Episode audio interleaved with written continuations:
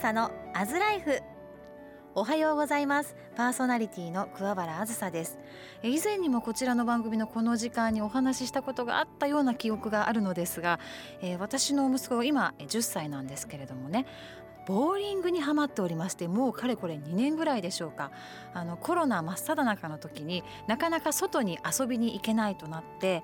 あの夫がボーリングにでも行こうかとせっかくだしと言って連れて行ってくれたことがきっかけでもう本当にハマってしまってであの不死で仲良くもう毎週のように部活動かというぐらいハマってるんですね。でそれと別にあのボーイスカートってご存知ですか？あの世界共通のねあの山に登ったりアウトドアであの焚き火をしたりとかあとパンを焼いたりとかしてアウトドアで遊ぶいろんな生きる力をま身につけるみたいなね理念もあるんですけどもそこにもま幼少期の時から通っていて週末といえば山かボーリングかっていうような感じで不死でも仲良く出かけるんですよ。でボーリングってね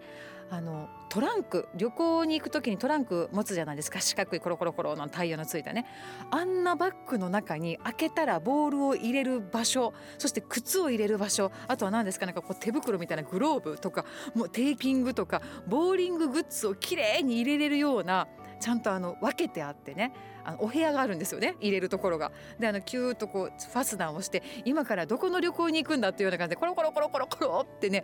不死でお揃いでバッグを買って靴までマイシューズで持っているんですよ。で夫はもう足大きくなりませんよね息子はもうどんどん成長するのでこの2年で何足靴を買ってるねんっていうぐらい何ヶ月かおきにマイシューズを買い直してもらってなかなかの投資ですよしっかりハマっております。で先日また帰ってきて「ママ友達が新しくできた!」っていうものですから「えボーリングでよかったね誰?」って聞いたら67歳の M 君ってもうあのなんていうんですかおじさま方が多いんですよね。その中でも本当に10歳の息子はアイドルちゃんのようでみんなに可愛がってもらってなんかお菓子もらったりなんかボーリングのそのなんていうのブランドとかメーカーがあるんですよね。私も詳しくないんですけどそのなんかジャンパーっていうんですかとか T シャツとかをもうもらってあの毎回楽しんでもうキラキラさせながらあの目をね通っております。ちなみに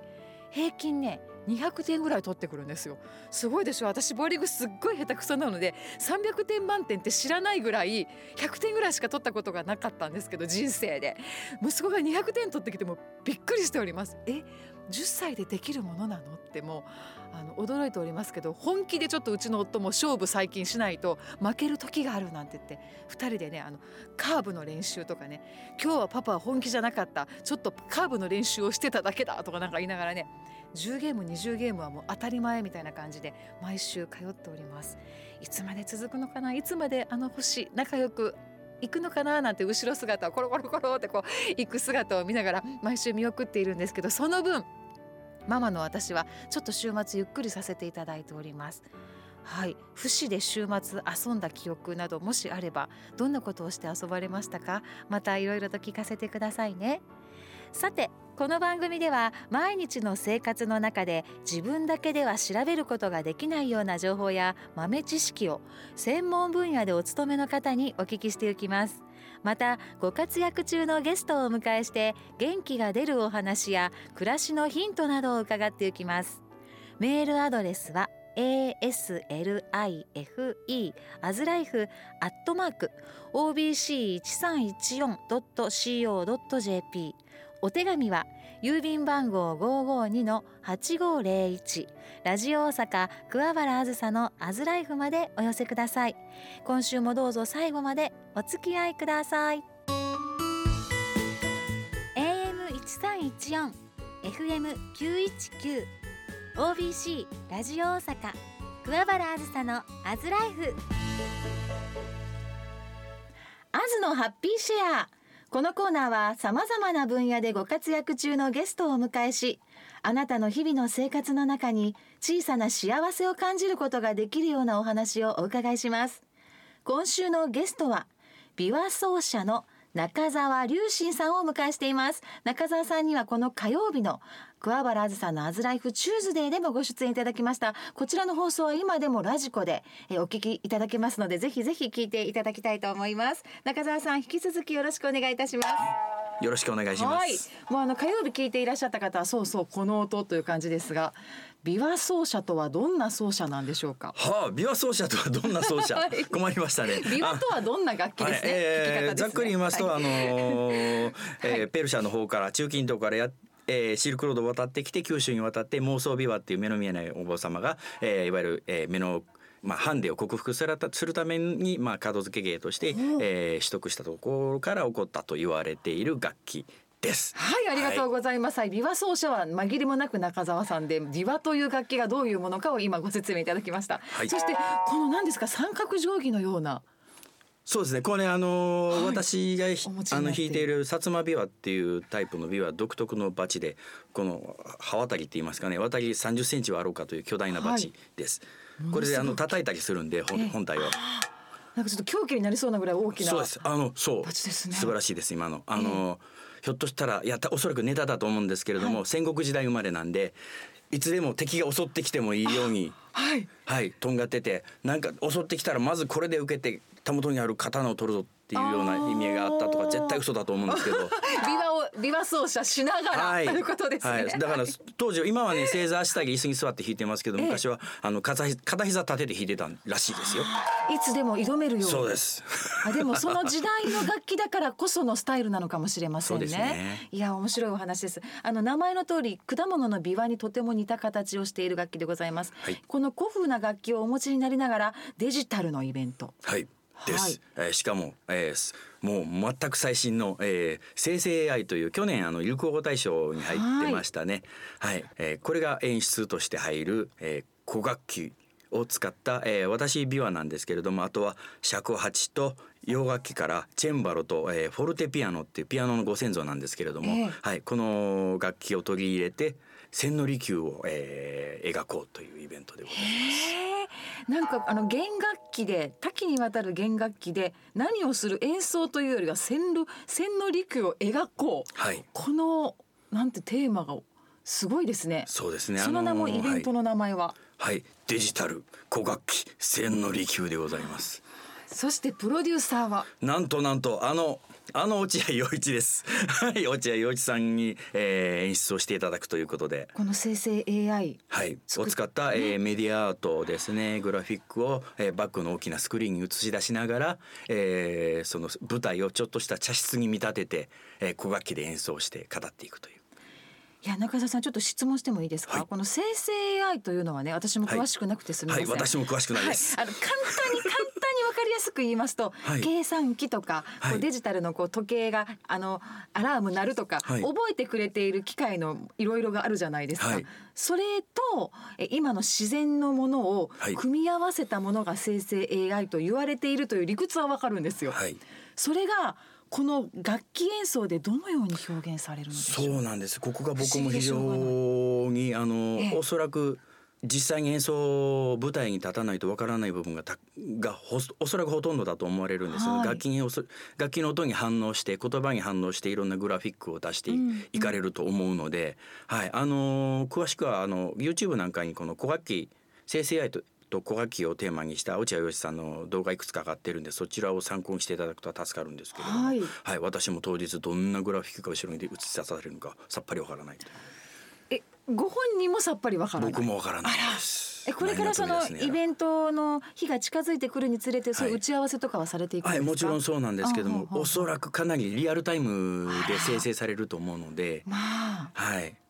でもあの先週ちょっと演奏していただいたじゃないですか中澤さん、もういきなり楽譜がなく歌詞を見てはい。歌いながら即興でその時の気持ちや環境に合わせてはい。演奏されているとおっしゃってたんで、はい。ちょっとそのなんていうか能力が。能力が。発揮される時かもしれませんね。そうですね。なんかもう全員がおそらくアドリブ力みたいなものを試されるんではないかなと思います、ね、たくさんの場数を踏んできた方々なんでしょうね。このイベントの開催のこの出演者になられるまでの経緯きっかけはどのようなものだったあんですか？の僕がもともとこういうメディアアートと絡んだ舞台をしたいっていうのがそもそもありまして、はいでいろいろ調べてたらやっぱりその最先端にいるのって例えばこの今回の落合陽一さんであったり、えー高谷史郎さん京都の方ですけども、はいだったりするんですけれどもその中でできたら落合陽一さんとできたらなあという夢を持っていまして、いろいあの X なんかでフォローしたりしてたら、え自然につながりができて、ええーで今回舞台に一緒に上がるあのチェンバロ奏者の小川海さんっていう人でですね、去年の12月に京都のお寺であのうちのイベント舞台をやったんですね、はい。私の師匠がですねアニメの「平家物語」とか、えーアニメ映画の「犬王の、えー、琵琶の伴奏」とか監視をしているんですけれども、はい。それをもうその彼を主役にした、えーイベントをしましてその時に招待したんですね。このフォルテピアノの奏者の方、で来てわざわざ東京から見に来ていただいてで見てもう公演終わった直後に一緒にやりましょう。っていう。まあお声かけをいただいたいただいたんですえ素晴らしい。えちょっとすごくないですかこれは、い、いややろうとやろう。メディアアートとやりたいなと思ったらいきなりラスボス登場みたいな。なんかそう強い思いと、はいそしてそのやりたいというのはやはりいろんなところで発信されてたんですか発言とかちょこちょこは。あやっぱりそういう思いとは発あ思いね。発言はい。っていうので近づいていけるのかなとちょっと今の話を聞いていろいろ何でも言っていこうって今思いましたそうですね。安易ですけれども、はい。すごいな。はいそんな、えー中澤さんですがこちら計算機と古楽器で奏でる新しい音楽会と。はいはいサブタイトルについておはい計算機ってもちろんあのコンピューターのことなんですけれども、はい。わかりやすくお伝えするためにこのような表現になっているというそうですね。計算機って言い方がまたいいですよね。本当ですよね、でもあのこうビルがバーッと後ろに見えるどこかのビルの窓際でしょうか、はい。そこにあぐらをかいて落合陽一さんがフランクな洋服で そうですね。なんか座っている、え何かっていうぐらいの感じの表えー落合さん情で、自体もあのーお茶されてるので、はい茶道の方 なんかでもなんかちょ。っと休憩よっこらしょっていうような感じのお写真ですけれども、はい実は壮大な背景があるという。ね、あ来年の大阪万博の方でもね、プロデューサーの方されます素し。晴らしいですね。はい、そんなあのそうそうたるメンバーで演奏していただくこの機会、ちょっとお知らせいたしますね。3月30日の土曜日でございます。お昼の2時30分会場で3時から開演。場所はフェニーチェ堺、フェニーチェ堺え小ホール。えー南海高野線の堺東駅からえ徒歩8分です。イベントの名前は？デジタル古楽器千利休でございます。ありがとうございます。はい。そしてご予約方法はえっと二通りこちらでご案内いたします。えーフェニーチェえー堺公式サイトから。えーできますあとはプレイガイドのえーチケットピアですねこちら P コードをお伝えしておきましょうか260の833 260の833こちらでご予約ができます。いやいよいよですね、今2月あと1ヶ月ちょっととなっておりますけれども、はい。中澤さんどんなイベントになるんでしょうね。なるんでしょうね。なるんでしょうね。あの本当に演者もどうなるかわからないところがありまして、はい。実際前にされた公演の中でもあの後半後半に進むにつれてどんどんどんどんこうまあトランス状態と言いますかカオスになっていく感じで、はいあの会場全部がちょっとしたこうインスタレーションみたいになればなと思いまはいす。、あのまあちなみにと言いますかそのデジタルと一緒にこの古楽器をやっていきたいと思われていたその思いは何だったのでしょうか？ああそうですねもう、はいもうこれこの辺はね落合さんが常にあのおっしゃってるあのデジタルネイチャーですねもうアナログとデジタルの差なんてないんだよっていうこれからはもうデジタルも自然になるんですよっていうところと、えー最もこのが楽器の中でも古いとされるこう最もアナログな楽器と、えー実は本当にほん相性が良くて、あの違和感なんてないんだっていうところをもう表現したいな。わあなんかでも今のこうさりげない言葉に私すごい気づかされましたね。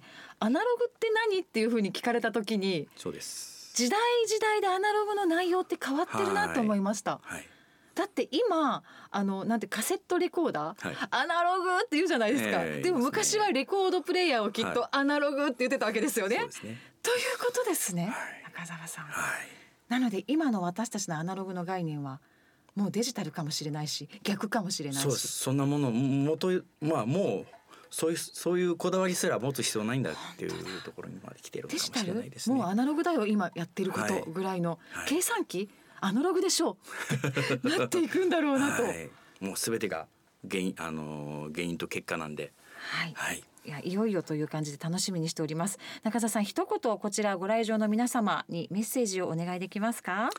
はい、えー、大阪で、えー、関西でこの古楽器と、えー、生成 AI を使ったイベント初めてになります、えー、関東とですね、えー、岐阜ではねあの昨年行われているんですけども関西初上陸ということで出演者全員非常にあのー、モチベーション上がっておりますのでぜひぜひ初めての体験、えー、演者もお客様もしていただきたいなと、えー、思っております。ありがとうございます、えー、今週の火曜日と今日土曜日の2回にわたりご出演いただきました琵琶奏者の中澤隆信さんでした。え中澤さんまたお話に来てくださいね、はい、ありがとうございます。ありがとうございます。そして最後に一つ。えなんと来週の火曜日と土曜日同じ時間帯ですね、はい、プロデューサーの落合さんにお話をしていただきます、はい、こちらももう注目していただきたいですね。はい、はい、楽しみ僕も何何をおっしゃるのか楽しみですね。はい。それではありがとうございました。番組へのメッセージをお待ちしておりますメールアドレスはアズライフアットマーク obc1314.co.jp aslife アットマーク obc1314.co.jp aslife アットマーク obc1314.co.jp お手紙は郵便番号552-8501ラジオ大阪桑原あずさのアズライフまでお寄せください。たくさんの声をお待ちしています。